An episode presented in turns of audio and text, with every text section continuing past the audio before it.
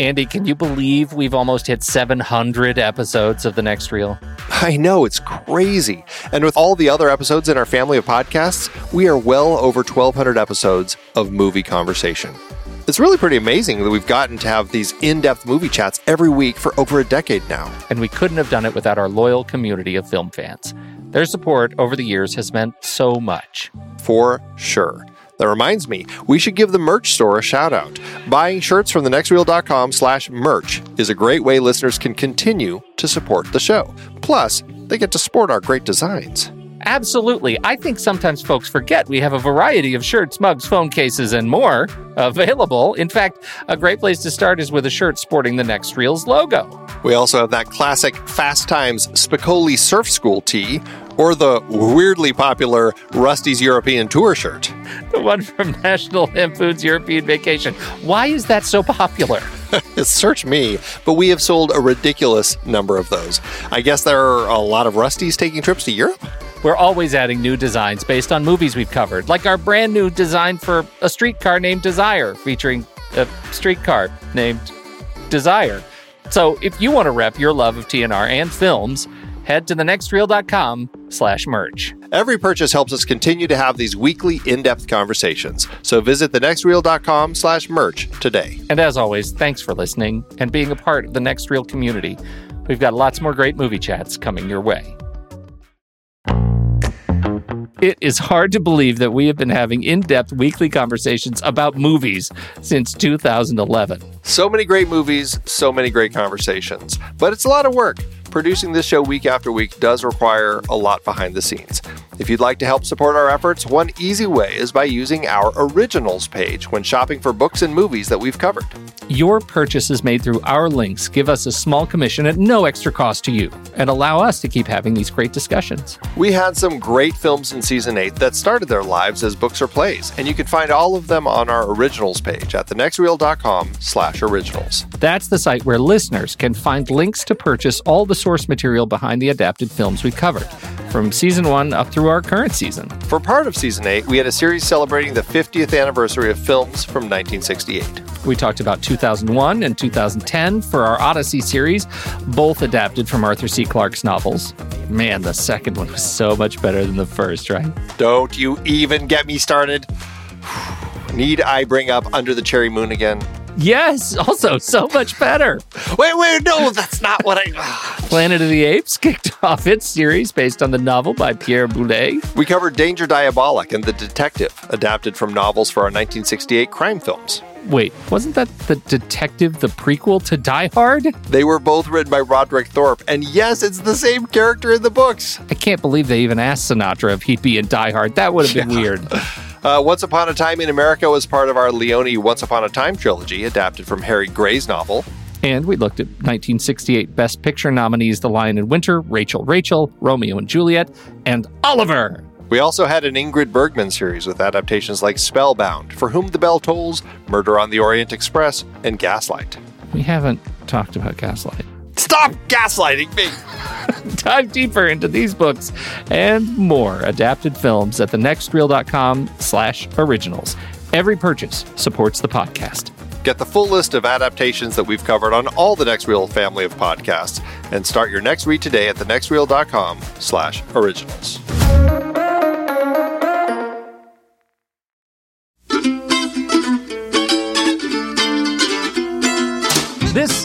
Next reel, everybody. I'm Pete Wright, and that there is Andy Nelson. Hey, hey, hey. And we spoil movies. Tonight on the show, we're not talking about the 1990s hit contemporary Christian rock group Rachel Rachel. But maybe we should be? At the 30th Annual Academy Awards, Joanne Woodward. I can only say I, I've been daydreaming about this since I was nine years old. Thank you very much. in 1968, Paul Newman, famous in front of the motion picture cameras, undertook his first assignment behind them as director. Joanne Woodward, Mrs. Newman in private life, agreed to star for him. Paul Newman tells it. She's sitting on a set, and she appears to do absolutely nothing. But there's some strange motor going on in there that us fellas don't know anything about. In watching some of the things that she did, I literally would have to turn away from the camera because uh, it would get to me. Oh, those elegant sandwiches were simply delicious. So glad you enjoyed them. Enjoyed them. I'm not going to be able to haul myself out of this chair. I walked over to Joanne. I said, What would you do? Show me. And she walked over and did what she did. And that was the end. We printed the first take, and that's the take you see in the picture. Why didn't you get married like a normal woman and have children like your sister Stacy did? Okay, Andy, I, I admit it. I'm being a little bit cheeky in the uh, in, in the intro there. A little bit cheeky, just a little bit. I I didn't I I didn't. Uh, this was one of those movies that you know we we set up this movie, this 1968 Best Picture Best Picture thing, uh, as as we uh, wrap up uh, a little bit belatedly our our last year with these next couple of films, and uh, I I know now. I feel like after watching it, I understand why this movie has largely been uh, I don't know, is forgotten too strong a word? I was going to say um, lost to time, but Yeah. I'm not sure if that's any uh, any less strong. How did the, how did you connect with this movie? Well, it's interesting. I, I feel uh, very much the same. I, I can see why, probably in context 50 years ago, of what people would want to recognize as a uh, as kind of a, a film representing kind of what was going on at the time, Mm-hmm. who was involved, all that sort of stuff. I can see why it may be something that got some recognition. But watching it 50 years later, I can certainly see why it's probably just kind of not regarded as something really anymore. Yeah, Um, but I it's mean, I- interesting. It's an interesting film to watch still. Yeah. Um, but yeah, nothing I loved. It it is. I think your that that comment on what was going on at the time, and we were not there at the time. We were not uh, not even um, you know babies at the time. But it, it is, as I understand it, a time as I was talking to my uh, in laws. They were here, and I was explaining to them what this film was all about. And their first reaction was, "Wow, it sounds like a Hallmark movie, like a lifestyle or a lifetime film." I said, "Well, maybe, except for." you know, there's this uh, lesbian theme, and there's uh, you know some some sex to it, and certainly some trauma and grief, and uh, maybe a dose of PTSD. And their response was, "Yeah, that that sounds about about right." 1968. That would be pushing some buttons um, for at least in in their estimation, pushing some buttons for a lot of people. It would have been edgy. You know, this this movie would have been something that would have um, you know opened your eyes a little bit. Uh, and and possibly it is that it is the way it handles some of these elements that I found really frustrating that the movie didn't go uh, what I would characterize as all in on a lot of these things. Um, it, it's it's the way it pushed sort of those buttons that makes the movie a little bit dated conceptually. That it it uh, you know it, it was great at the time and certainly highlights a fantastic performance by our lead actress, but um, but it, it just doesn't uh, doesn't hold up to the stuff we're we're watching today. To me, there were elements of it that that brought back uh, the Frank Sinatra film, The Detective, that we talked about, where I Mhm. felt like, for the time, it was pushing on some some issues that were pretty interesting, and it was nice to see a film kind of digging into some of the the the more interesting issues of the time. Um, but maybe it's not quite as strong. I, I would say I think this film may be a little better than the Detective. I don't know. I'm, I'm a little torn on that. Um, I this is a really interesting character piece. Um, it wasn't anything that really kind of uh, knocked my socks off, though. But um, but I can see why for somebody like Paul Newman, who had had you know a pretty strong career by this point. I mean, he had been acting since the the early 50s and uh, this is his first hand at directing um, coming off of uh, Cool Hand Luke which he had just uh, acted in the year before which was uh, which is quite a hit and a, a, a big thing for him and now uh, and I think this would be another thing that kind of makes it stand out as not necessarily something that would be um, left to just Hallmark uh, Channel or Lifetime. Uh, the fact that it has kind of it's a prestige director piece. It's an actor uh, trying to direct for the first time, and um, eh, to that end, there's a little bit of that prestige element that goes along with it. And I think that that uh, does elevate a little bit. And I think honestly, that's probably one of the things that gave it a little bit more of the um, the popularity at the time. The fact that Paul Newman was involved and he was directing his Right. wife.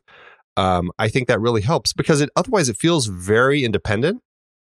um, even actually, I mean, even with Paul Newman directing, it still feels like an indie uh, uh, production. So, some of the way that the storytelling was was uh, kind of um, jumping through time, and the some of the camera styles, there were elements in it that felt a little more uh, you know, rough edged. And I think there's something of the 60s to that. But also, I think this is the sort of film that does still get made today, even outside of Lifetime and Hallmark, but that is done in more of the independent uh, world. And it reminded me actually a lot of some of the little indie movies that get recognized for uh, best picture or best actor or best actress because they're kind of these little character films that stand out because of the central performances. I'm really, uh, you know, I couldn't help but think about Kelly Reichardt as sort of the the uh, spiritual inheritor of some of the messages in this film and some of the stylistic choices in this film. And so when you talk about it being kind of an indie thing,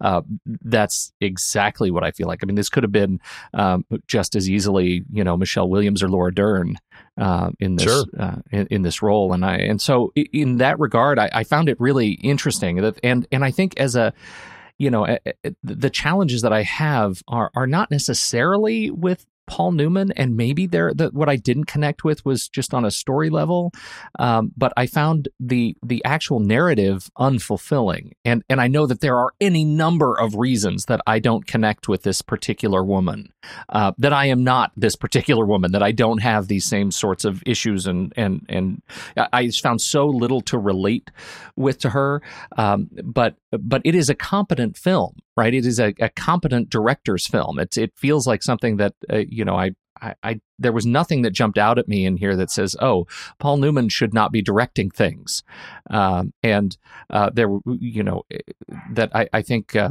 you know, Joanne Woodward was. Uh, I, I really enjoyed watching her work, even when she is, eh, you know, in her most sort of subdued state.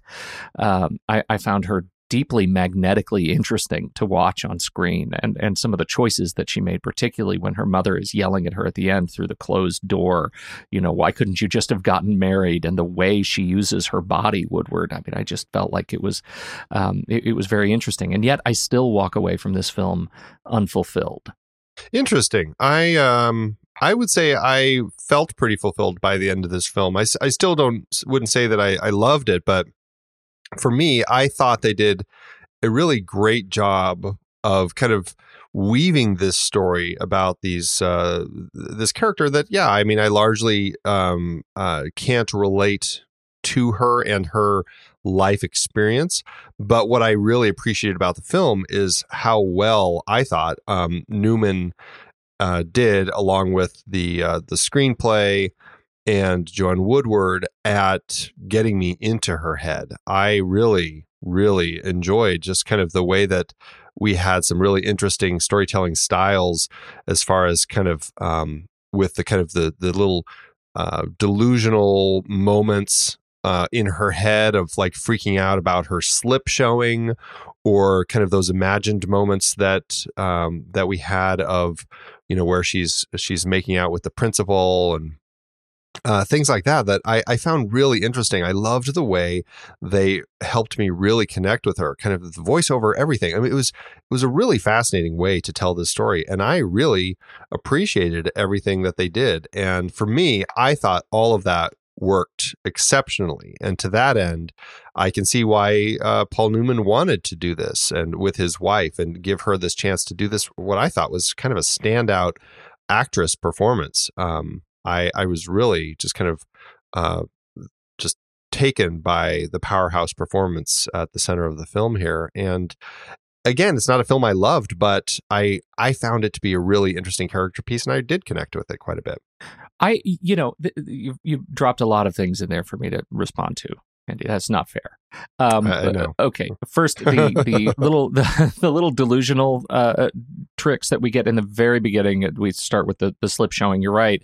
It is uh, fascinating. I was really drawn in to that as a tool um, to to demonstrate what anxiety looks like, right? And and what she is going through as a person. And this is the first of a number of areas in the film that I felt um, gave me this sort of unrequited sense of completion right? And and you know me. I mean, I'm I am not.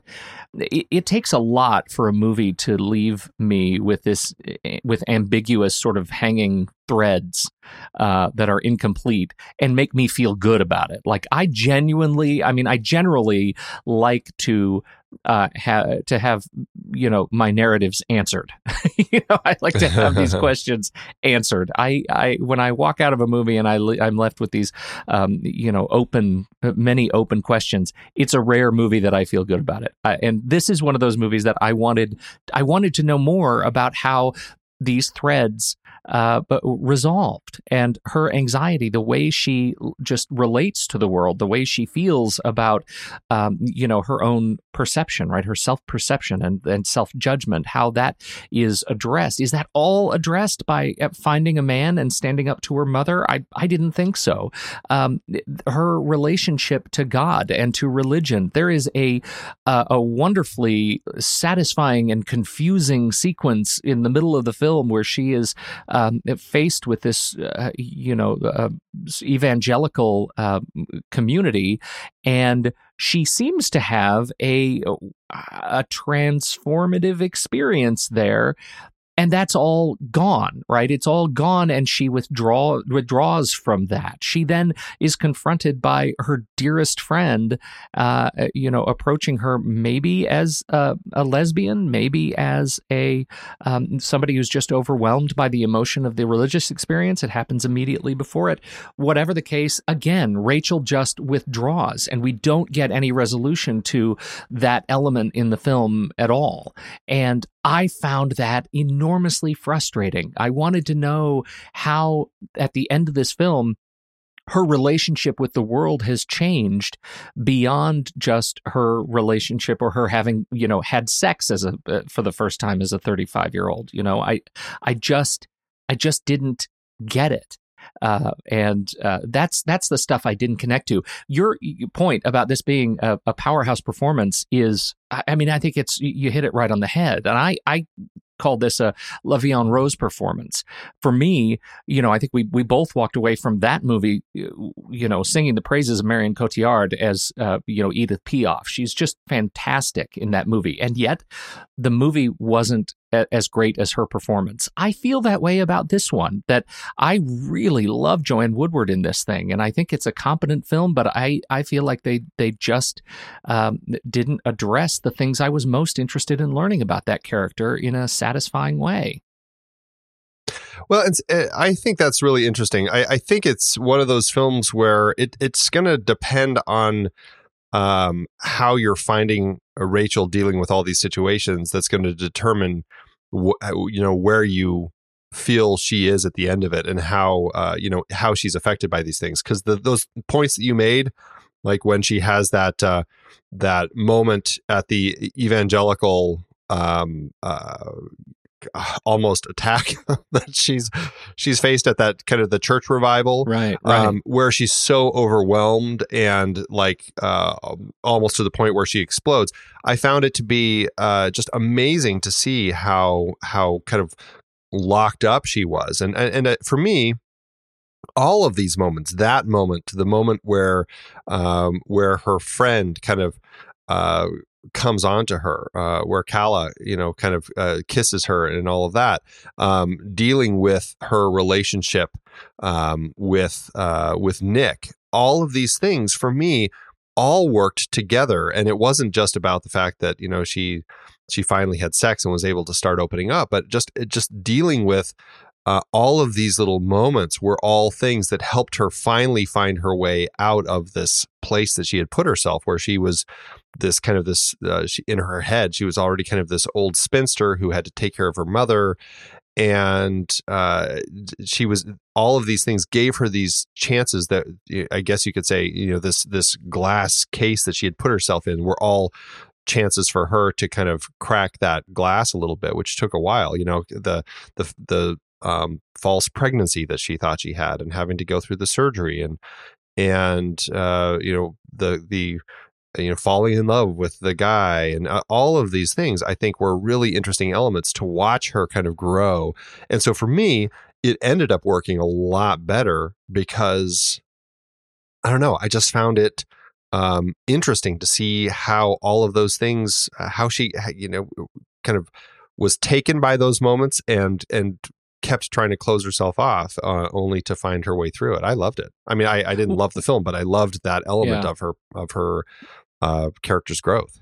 Well, and I think you're you are you know more uh, fluid with you know your acceptance of those unanswered questions and how Sure. uh, of the un- unanswered questions and how all these pieces fit together as a whole. And uh, you know, and I, I I absolutely understand. and I respect that. I have uh, I, I just have a hard time connecting with it, and I think we all feel these kinds of things, these questions of of you know uh, relevance and resonance and our place in the world, and are we achieving everything we need to achieve, and and uh, you know have we faced what we need to face to slay our, our demons to level up however you want to put it. And um, I, I was not able to to um, to see anything sort of unique or stand out in in Rachel's story in spite of a great performance. The ending can we talk about the ending? Because the I think the ending is a is a and, and I'm talking about the the absolute ending like the credit roll ending because that is is the icing on the cake of ambiguity in this regard to me and and I had real trouble with it. Uh, we're talking about you know this what may be a vision it may be a dream it may be a uh, some sort of a state of of wonderment uh, but the end of the film she makes her way to Oregon her mother has um, uh, decided to come along and she talks about uh, this vision of uh, her and her children or her child and we see uh, what I think is her with a child but it may be a younger uh, version of her mother with her as a child. I'm not sure. How did you read that? Well, and that that goes to a lot of the elements of the film because we kind of cut into those shots uh, from seeing her looking out the bus windows, right? Right, right, with her Um, mother on the bus. Yeah, and so it makes it uh, ambiguous because we have seen these moments where she's imagining things, like I mentioned, where she's kissing the principal, or there's that kid that Right. that lonely boy that she kind of uh, class uh, she in her class, and she takes him home, and then there's a, a scene where she's rocking her baby. All these imagined things because the movie continuously puts us into her head, and then at the end, you know, is it reality? Is this later? Does she finally get to Oregon, meet somebody, and have a kid? And is this her with her kid? Or is it just something that she's imagining again? I I don't know, but I I really kind of liked that they left it ambiguous. I thought that was a really interesting um, element that we get here because I think that's one thing that we uh, see quite a bit with Rachel is this is a person who is always imagining these uh, better situations for herself, these happier things, this, these these um, bits where she's kind of taking action and a part of something that's making her uh, big and happy and everything. And I really liked how it it gave us that, but at the same time, we have now seen her kind of go through that change where she has made this decision to go off to Oregon. So it is possible to actually read this as this might be her uh, in the future. I thought that was actually a nice way to kind of play it. I, I liked it quite a bit. I knew you'd say that, and it made me crazy. I it was it was the uh, it was tough. Uh, it, it was tough, and and uh, I was frustrated, and I watched to the very very end and the final copyright screen because I wanted there to be like a post credit sequence or something. Like I I needed that, and there was not. There was not. there was Uh, not. It, it just you know. Even her in the the challah restaurant with the rest of the Avengers, something, something. Well, also, I think that it's something to that does also mark the time. This was the the Yeah. late '60s. Uh, you know, there was a lot of change going on in the country, and there was a lot of discomfort and people trying to figure things out with the way that uh, things were shifting within the country and within themselves and and their own beliefs and everything. And so, I think to that end, there is an interesting element that does reflect a little bit of kind of that ambiguity of the time that uh, I think might have been something that also resonated more with people uh, in 1968 that made this stand out that much more. Yeah, uh, absolutely. When you look at, at just the compression of, of life in a small town, you know, I thought that was was really authentic and maybe another statement on the era that her and her mother are living in this cockamamie kind of leased arrangement over her father's old funeral home. Um, you know that I, I thought that was an, a really interesting and sort of um, uh, authentic portrayal of what her of, of life at that time even if it's if i wasn't connecting with her life. Uh, I, I really liked that you know i liked that that whole idea. And i really liked the character of the the new young funeral uh, you know director. I I thought he was great, and I wanted more of him after they shared a, their night together, drinking Yeah. and talking in the funeral home. I thought that was really great, uh, and and I was excited to see him. And it, yet it was another one where he just sort of dropped off the radar afterwards. It's another one of those little slice of life stories that that kind of left me wanting more. Well, I think what that did for me, um, which I, I think I found through a lot of the interactions with Rachel and the different people in her life, is that uh, yes, it was a great moment. I did like that moment where they're they're uh, sitting and chatting, um, but it it gave us. Uh, kind of just it was really all about Rachel and and so to that end I wasn't really concerned that we didn't see him come back into the story um, just like the the stuff with the church I think that all of those little moments just helped us um, find different ways to kind of shape Rachel and and her place in the world. So to that end, uh, that didn't bug me too much. So let's talk a little bit more about Paul Newman uh, as a director. What stands out to you uh, in in terms of his performance behind the camera? I I can see why he would gravitate to uh, making this as his first film. It was a small character piece, nothing too complicated. So to that end, it's probably easier for a first time to director to handle something. Um, plus, it's very uh, character focused, and as an actor, I, I find that that's something that really stands out as far as actors who become directors is they really like to focus on those interesting characters and obviously a really strong female character that he can uh, he can cast with his wife, I think makes perfect sense. Uh, you know, having her be the lead, I think gives her an amazing opportunity uh, to kind of stand out. And obviously, they they would have a um, a relationship. He'd be able to kind of. I, I mean, he hasn't directed her before, but at least have some form of a shorthand with her. I think all of that uh, helped him tell this story. And I haven't read the book at all, A Jest of God uh, by Margaret Laurence, that this is based on. So I don't know if it jumps back and forth through time as far as the way that the flashbacks weave in and and the the kind of that prose style of of voiceover that we get from Rachel throughout the film um, and getting into her head. But all of that stuff was they were elements that I thought Paul Newman handled exceptionally well in a directorial debut. A really interesting camera styles, uh, just storytelling styles. Everything worked really well for me. Uh, we uh, have talked about Stewart Stern, the screenwriter, uh, before, uh, who did the adaptation of this, as you mentioned, Margaret Laurence's Jest of God. Um, he is the pen behind Rebel Without a Cause, um, uh, eh, one of the credited writers behind that uh, film. Eh, You know, it's it's actually th- there's an interesting parallel between these two stories. That one in 1955 and this one here, you know, 13 years later. Um, when you talk about sort of small stories, these character stories, these stories about transformation, about people who are coming to terms with their de- inner demons, and uh, you know these sort of internalized feelings that are not expressed uh, publicly, and how they they sort of bubble up. Uh, what what's your take on the screenplay?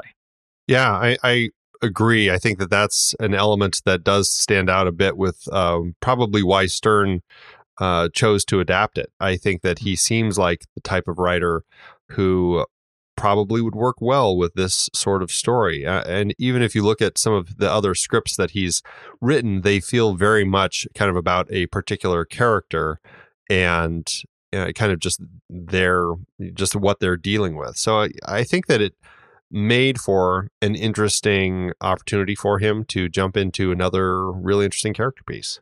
Now, as we've already talked about Woodward herself. I, I think she's fantastic. She's seriously great performance here, uh, and um, that's funny. That's me just reading your words from the notes. Yes, she's seriously great. Uh, I, I really, I really like her. I adore her, and um, Oh, have you seen Joanne Woodward in much else? I, I don't feel like I have. What do you know of of what else she has done? She had won an Oscar uh, 10 years before for The Three Faces of Eve. Oh, and right, then right, right. Uh, she was nominated here and in Summer Wishes, Winter Dreams five years later, and then in uh, Mr. and Mrs. Bridge, which she did with Newman um, in 1990. Um, I, but I, I feel like, I mean, looking at her filmography, um, I, you know, she'd done a lot of TV and stuff. You know, she had small parts like she was in Philadelphia. She did the narration in The Age of Innocence. Um, she did a good number of movies actually with uh, that her husband directed.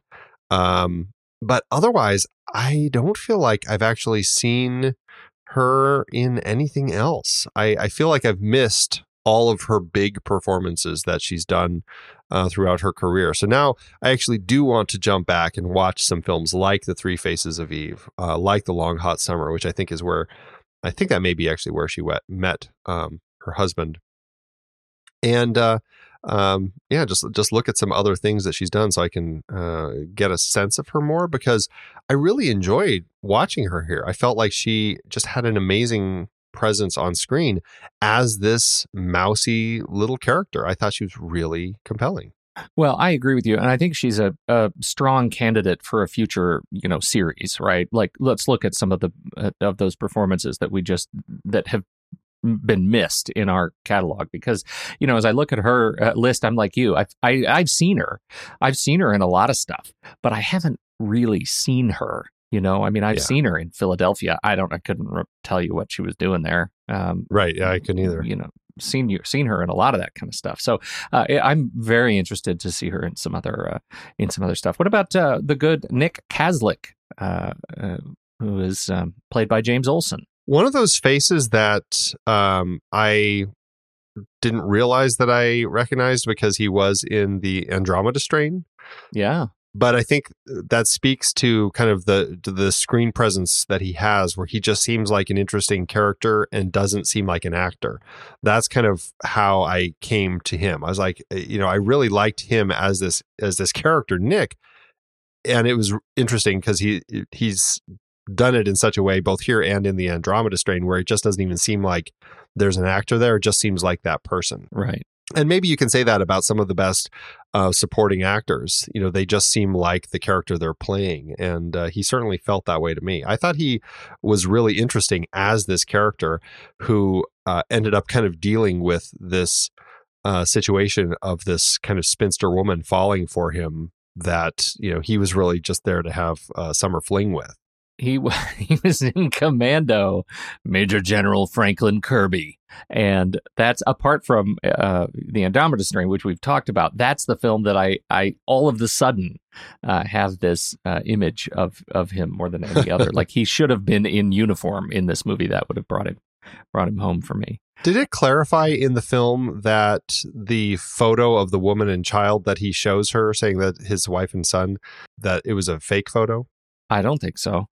There's another Like- one of those those little th- threads that's just left undone. Did that come through though that it was fake, that they weren't really his wife and kid? In fact, I didn't even see the mother. Like I, I saw that kid, and I thought, well, maybe that was his twin. Like he just carried around a picture of his twin in his wallet. Like I didn't, I didn't catch that it was related until I started reading up on it. But I, I don't know. Well, I, I got that it was his wife and kid, and that he's just like, you know, it was that whole thing, you know, I've got a family. I can't I can't do anything Yeah. with you. But I I missed the point that because his I, I, maybe I just wasn't paying attention, but I guess when she's later talking to his mom after he's gone back, um, he's not married. And I, I feel like I missed that point, and that that whole thing was just kind of his way of of coming up with an excuse to get out of the uh, uh, Relationship. kind of the, the relationship that uh, uh, that Rachel was so desperately clinging to. I mean, I really enjoyed that whole relationship. I thought it was interesting the way that it turned into this this thing for her. And I, you know, I think it, when it's a first sexual experience, I think it's easy for a person to kind of fall into that. You know, you fall into that whole delusion of uh, you know happy life together and everything. Um, uh, so yeah, I mean, I I appreciated that, and I thought he did a great job with it. It's funny. I, I was thinking about Up in the Air just now, right? And that relationship, that same sort of emotional intention behind the relationship that Clooney has and develops with his fellow, you know, traveling sales or, or lobbyist partner Definitely. or buddy, and then we see that completely, you know, torn asunder because of her family. And I, you know, I, I, uh, I do, I, I, I'm with you. I like that, and I like it better as you know. It turns out he's a scoundrel, um, and and it's not just a wandering. So another wandering scene, a wandering thread that we don't get to resolve. Like it turns out he's just a bad guy, and that's okay. Uh, Well, and I didn't even really read it like he was a bad guy. I thought, you know, I mean, I, I feel like he's kind of making it clear like he's not really in it for anything, any sort of relationship. You know, I, I didn't think he was going into it like let's fall in love. It's more of a case Um, of just really, really bad timing and experience. That Yeah. it's not. right. It, it is not his fault that she is as inexperienced in relationships as she is. Uh, right, right. So uh, Estelle Parsons as Calla Mackie, I love Estelle Parsons in this role. I think she is funny and giddy, and uh, I, I I adored her. I wanted more of her. She is just great. And I, I think that she's one of those actresses uh, that, again, I don't feel like I've seen her in many films. Um, Bonnie and Clyde for sure, where uh, you know she won an actress, uh, best supporting actress Oscar for that, and then right off of that, coming into this, I mean, she's just brilliant. Uh, I mean, I obviously I saw her in Dick Tracy. Don't remember her at all in that film. I think largely I probably remember her more from uh, TV, like she was in Roseanne. Uh, she, uh, I think that's mostly where I probably remember her. I know she was in stuff like, uh, you know, All in the Family um, back in the day, uh, stuff like that. A lot of lot of TV stuff, but um, she's an actress who really stands out. And this film, this performance gave her a lot to do, and I found her incredibly compelling. And yeah, I, she her performance and just that whole um, struggle of emotions that she goes through after she kisses Rachel and then kind of backpedals and and tries to figure that whole thing out regardless of whether she's a lesbian or was she just overtaken by the emotion from that religious experience as you mentioned earlier or what. I don't know what it is. The film never um, clar- clarifies it. It leaves it ambiguous.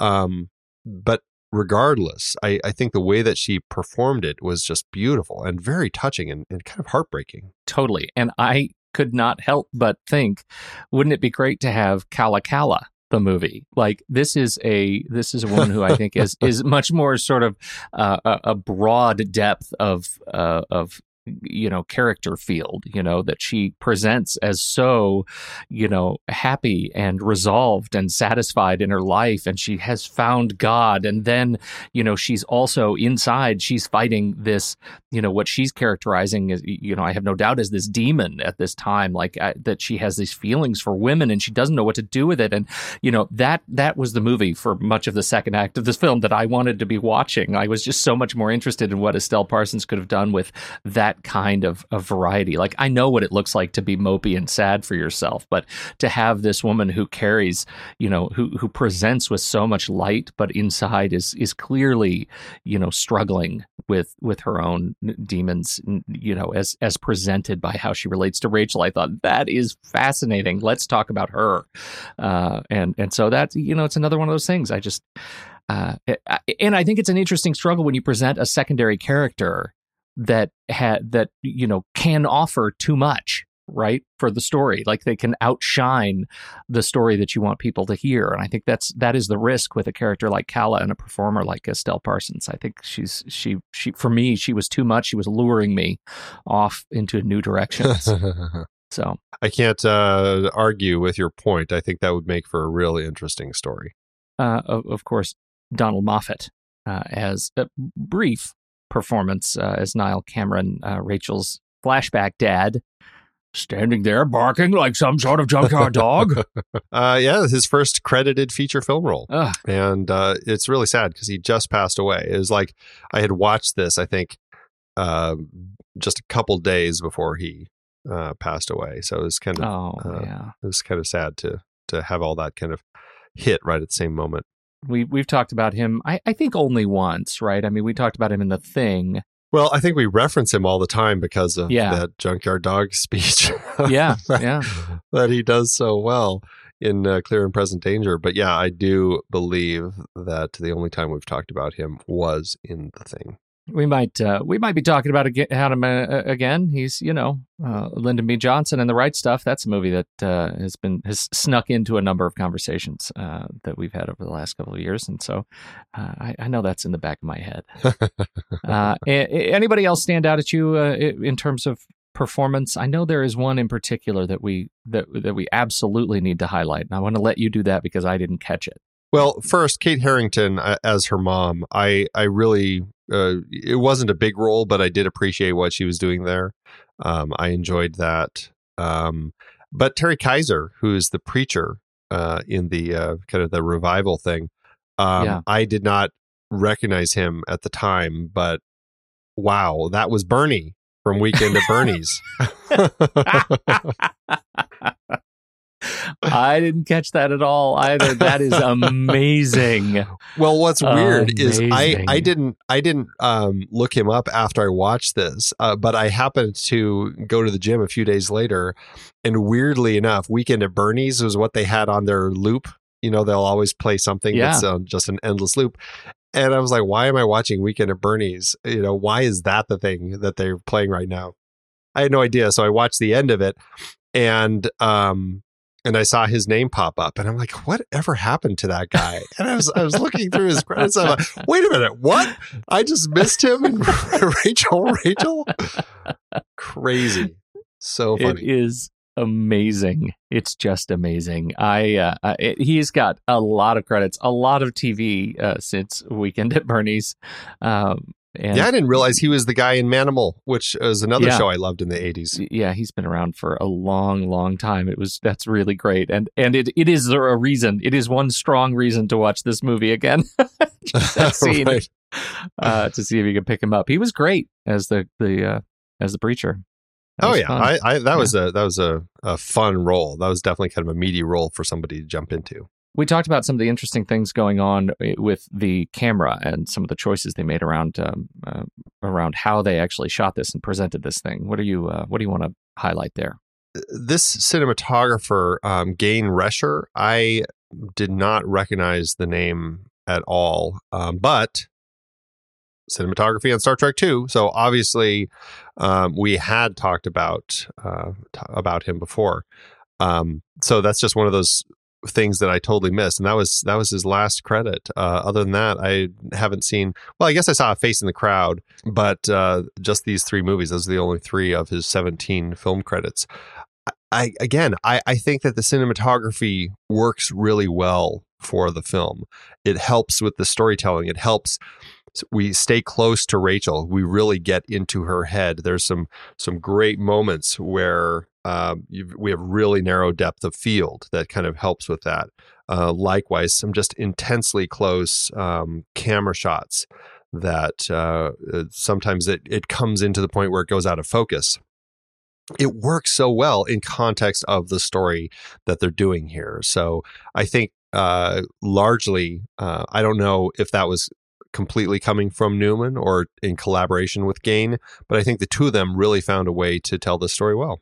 It, it has that feeling of uh, to me of a TV movie until we get into the uh, you know the flashback stuff, right? The way he handles the the um, you know some of the more uh, interesting kind of dynamic beats of her anxiety and her her sort of internal experience of the world, which I thought was really interesting.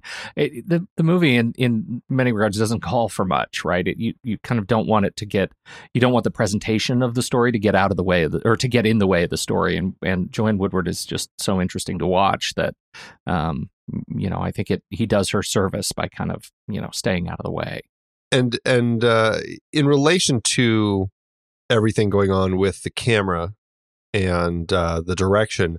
I do think that Dede Allen, who uh, was on board as the editor, uh, I think that also stands out in the way that the story is told.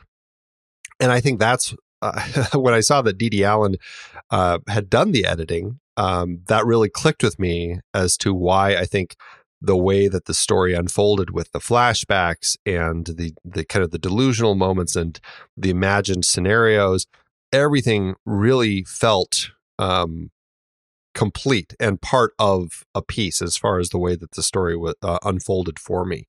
Um, I, Dee Allen, we've talked about a number of times. She's a, a wonderful editor, and certainly, I think, uh, is one of the key uh, crew members on this particular project.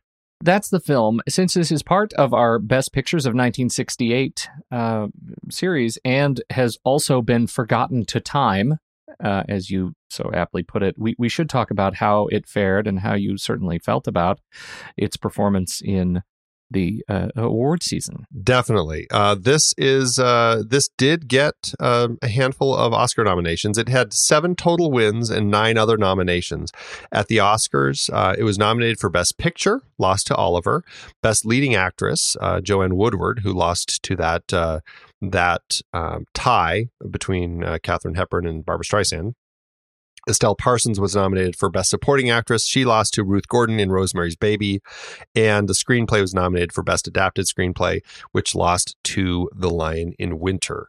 Over at the Golden Globes, however, uh, Paul Newman did win for Best Director, and Joanne Woodward did win for Best Actress in a Drama. So it uh, it's a film that I think is recognized in some of those elements, but not necessarily um, winning a lot of the types of things like Best Picture and stuff.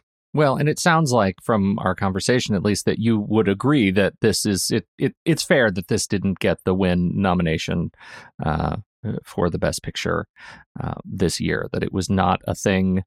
Um, that that it's probably okay that it's it's performed uh, as it did. It's a film that I think stands out uh, for its performance, and to that end, uh, honestly, watching this, I seriously felt that uh, Joanne Woodward's performance was better than Barbra Streisand and Katharine Hepburn. I would absolutely have given her an Oscar for what she did here over either of those two. I mean, I thought Katharine Hepburn was great, but in the performance of The Lion in Winter, um, I, I think that it still is a standout performance to see what Joanne Woodward was doing here. And, uh, you know, Barbra Streisand was Barbra Streisand. I didn't think um, it was that mind blowing of a performance. Um, I thought she was fine, but I would definitely have picked uh, Joanne Woodward of those three to win the award here. As for Estelle Parsons, I think yeah, Ruth Gordon my... Rosemary's Baby uh, probably takes it for me still.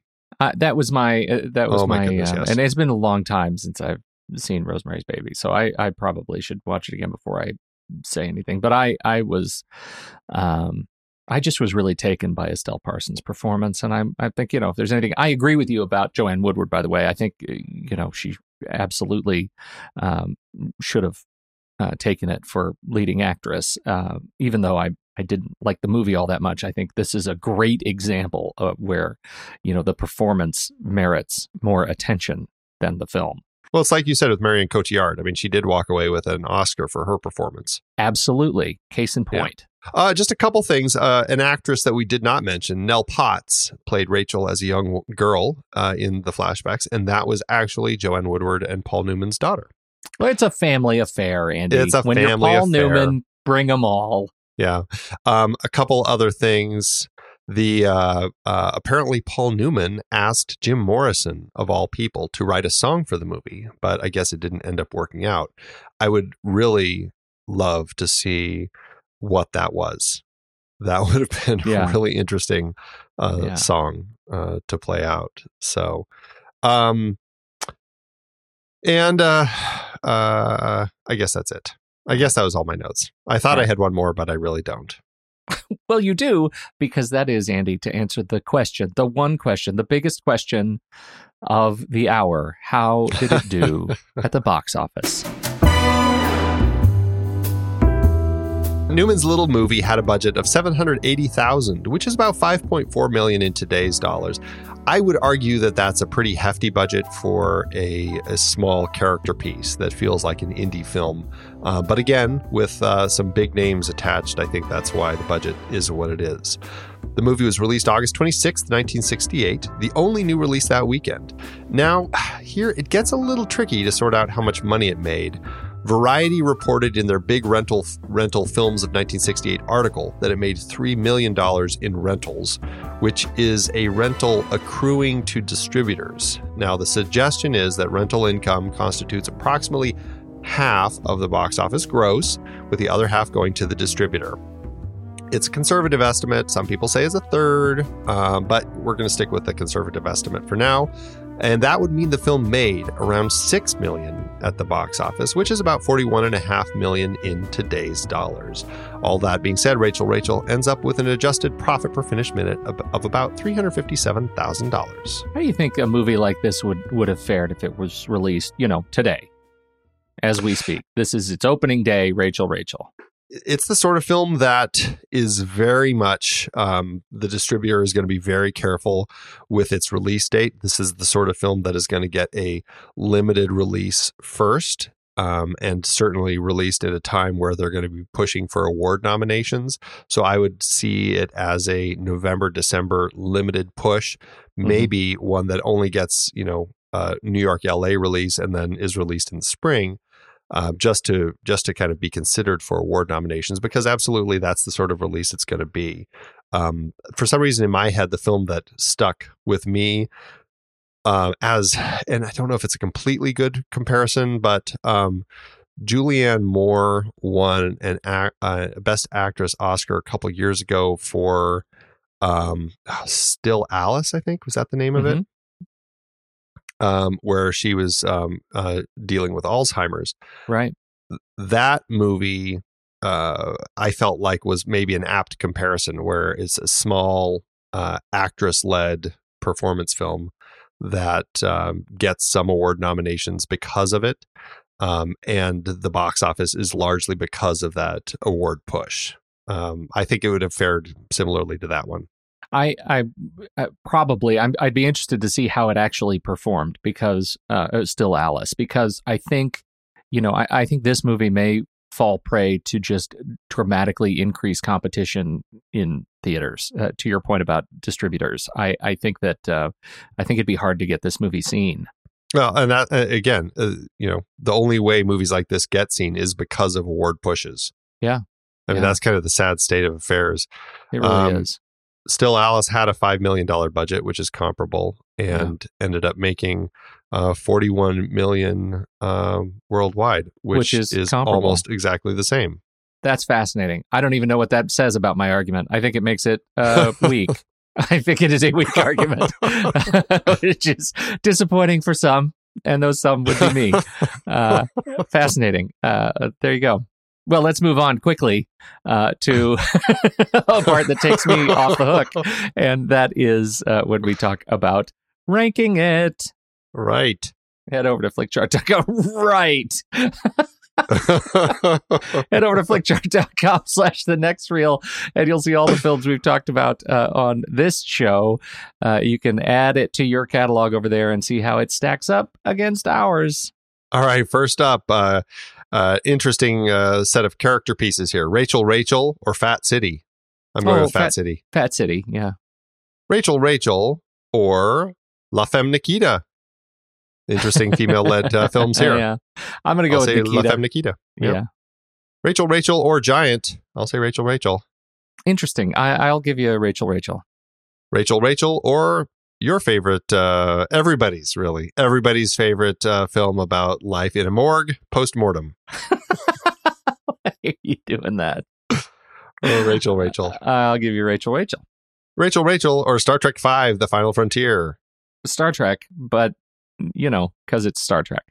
Yeah, I'm going to acknowledge that Rachel, Rachel's probably a better film, but uh, I'm going to go for Star Trek Five. Yeah, it, it it makes me grip my teeth a little bit as I say it every time, like, I'm just picturing the cat lady, the crazy cat lady. Ugh, what a disaster that was. Rachel, Rachel, or the Untouchables. I'll say the Untouchables. Untouchables, yeah. Rachel, Rachel, or Danger Diabolik. For crying out loud, Rachel, Rachel. I'm a little torn on this, but I'll uh, I'll give you Rachel, Rachel. Rachel, Rachel, or From Hell. I'll say From Hell. Uh, from Hell, sure. All right. Well, Rachel, Rachel lands in spot 310 310 out of 385. Interesting that. Uh I yeah. What does that what does that make it? It's about a 19%. I, I, I think that's lower than I, I expected it to hit. Uh, how'd it do on your own list? It's an interesting film. I uh, just relished the performances, but I didn't see it as a film uh, that I would probably watch again anytime soon. Um, and it wasn't a film I loved, even though I appreciated a lot of things about it. It ended up landing at 3,065 out of 4,082, which is about a 25%. A lot lower than I probably thought it Yeah. would have also. It- this is one of those movies. Flickchart uh, took the reins, and uh, it just presented movies that I. It was way too easy for me not to choose this film, and uh, as a result, it ended up out of ugh, uh, four out of a hundred, four percent. Uh, at 1015 out of 1054 on my list, which I, you know, according to the algorithm, this should be a zero star movie elsewhere. And Ouch. that is a uh, I think a, a, a fairly grotesque underrating of of where I think it should be. Uh, in terms of my desire to watch this movie again, it it really lands at, at around a two two and a half star. Um, I, I don't I don't think this is not a movie I'm I, I can think of anybody that I'm eager to say hey come on over let's watch Rachel Rachel together. This is a good movie I'd like to introduce you to. It's it, it's it's not that film, uh, but I I absolutely have to acknowledge Joanne Woodward's performance and Estelle Parsons' performances. They're just terrific, and um, and so it, it it's worth seeing for that. Uh, as a film, yeah, it's middle of the road. So are you saying two and a half? Yeah, I'll go two and a half. And is that a, a like or no like? From what you Uh, were saying, I was gathering it was a no like, no heart. Yeah, yeah, it's a no like. It's a no like, but I feel a little bit bad about it. I don't like saying no like. I feel like no heart is better. No so, heart. Okay, yeah, no weird, heart. No for heart. me- That's better. Yeah, no heart. Yeah. For me, it actually, I'm rating it at a three and a half because I think there's a lot of strength with the story and the characters, but it's, I, I still am not giving it a heart. Yeah. Uh, it's a, you know, it's, it's, and I'm, you know, it's a three and a half, yet I ranked it at a 25% on my flick chart. But I think that speaks to where it stands. I think there's a lot of qualities, but I just don't think it's a film that, that I would put on again. Yeah, So- that's it, that's an interesting experience for us on this uh, uh, uh, with this movie. I'm I'm glad we saw it, and I'm certainly glad we're wrapping up the catalog of 1968. Uh, and uh, that takes us to our next film. What where do we go from here? Yeah, we're going to be hitting the uh, the final film of the nominees for Best Picture 1968, uh, the one that will close out um, our 1968 uh, kind of overarching series of 50th anniversaries, as well as this uh, particular series with the Best Picture nominees. We are looking at uh, Franco Zeffirelli's production of Romeo and Juliet. I have not uh, watched it yet. I've tried, Andy. I've tried, but I've I've it's been too late. It's been too late at night, and I have fallen asleep three nights running. I don't think Shakespeare the requires a lot of focus. It really does. It really does. And so I've been suffering through that a little bit, but uh, I'm I'm excited to finish that up and talk to you about it and wrap up our year celebrating 1968. Well, if you want to hear more of us, but you can't wait until next week's show, hey, check out our new show, The Marvel Movie Minute, that just went live earlier this week. We're talking about the films of the Marvel Cinematic Universe one minute at a time, and we're starting with 2008's Iron Man. You can support that show and all of our shows over on patreon.com slash the next reel, and you can get access to our exclusive members-only weekend show, The Saturday Matinee. We talk about movie news and new trailers, plus, we go head to head in our weekly challenge, in which we put together lists of movies related in some way to the movie we're discussing that week. There are all sorts of other goodies too if you support us at different levels. Just head on over to patreon.com slash the next reel. You can learn more about us and check out the detailed show notes at thenextreel.com. You can subscribe for free in your favorite podcast app and follow us on Instagram, Facebook, or Twitter at The Next Reel. And if you want to get into the conversation yourself, join our Discord server for a whole lot of movie chat with movie lovers from around the world. You can find the link to join in the show notes or on the website. The Next Reel couldn't happen without the hard work of Steven Smart running Instagram. Ben Lott, who runs all things Twitter, And thanks to Eli Catlin, who graciously allows us to use his song Ragtime Instrumental as the theme to the show. You can find out more about Eli on his SoundCloud page. when the movie ends, Our conversation begins.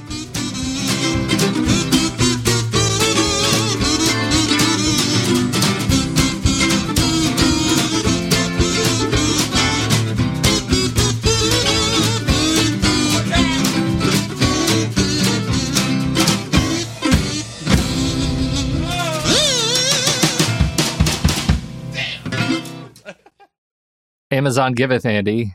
As Amazon always doeth.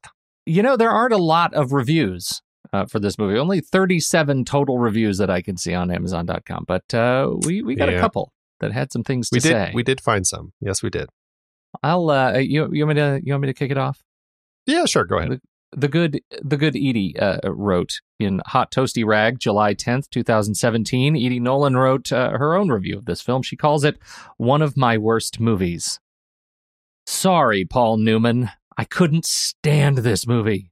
Newman directed his wife Joanne Woodward in the title role, and he repeatedly praised her acting, saying it was at times difficult to watch because it was so real.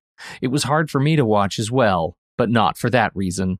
Rachel Rachel is about a spinster who lives with her demanding mother. Rachel's never been with a man, and she's terribly depressed at how her life has turned out. While she usually sees her mother as an excuse to stay stuck, when a man shows interest in her, she actually agrees. Is she feeling her ticking clock? Is her sanity about to snap so she's not thinking clearly? Whatever the reason for her unusual behavior, I didn't quite understand it. In any case, she's a very depressive and strange person. I didn't like her. I wasn't rooting for her, and I can only imagine how frustrated a modern feminist would be with this story. Why couldn't this woman find any other aspect of her life to improve? I tried hard to appreciate Woodward's performance despite my intense dislike of her character. The more I tried, the more I couldn't stand her. Since I hardly think that this was the intention of the film, I'm not going to recommend this one unless you're looking for a new favorite worst movie. Ow- Well, it's a new favorite of some sort. Ouch. yeah. Yeah. Yowza. Wow. hmm Uh huh. Well, Well, well said, Edie. Yes, indeed. Well, I've got a one star by SET who says simply, don't. I love to see Joanne Woodward act, but this movie was not well written. A single woman living with her mother, both are lonely, getting on each other's nerves, and living in a small, depressed town. There are many inappropriate areas to this movie. Rated R. Didn't remember seeing that at the time of the reviewing. I threw it in the trash. wow. Take that, Paul Take that, Newman. movie. How dare you, movie? Oh. Thanks, Amazon. I've been podcasting since 2006. In that time, I've tried countless hosting platforms, but in August 2022, we switched to Transistor to power all of our shows here at True Story FM, and it's been a game changer. I love the Transistor allows unlimited podcasts and storage without extra charges. We can publish so much content, and we do. If you want to start up a podcast, do yourself a favor and host your show on Transistor. With their one click publishing, you can get your new show onto all the major podcast directories effortlessly. And their website builder lets you quickly build custom sites for each show. The detailed analytics are invaluable too. You can access all kinds of listener data anytime. Oh, and the versatile players allow you to embed episodes anywhere to reach new listeners. Plus, the team behind Transistor is super responsive and keeps making the platform even better. After using countless hosting services over 15 plus years, Transistor has been hands down the best podcast partner for us. If you want a hosting platform to take all the worry out of getting your podcast out into the world, go to thenextreel.com slash transistor and check it out. Support our show and support your own show by going to thenextreel.com slash transistor. Start growing your podcast today.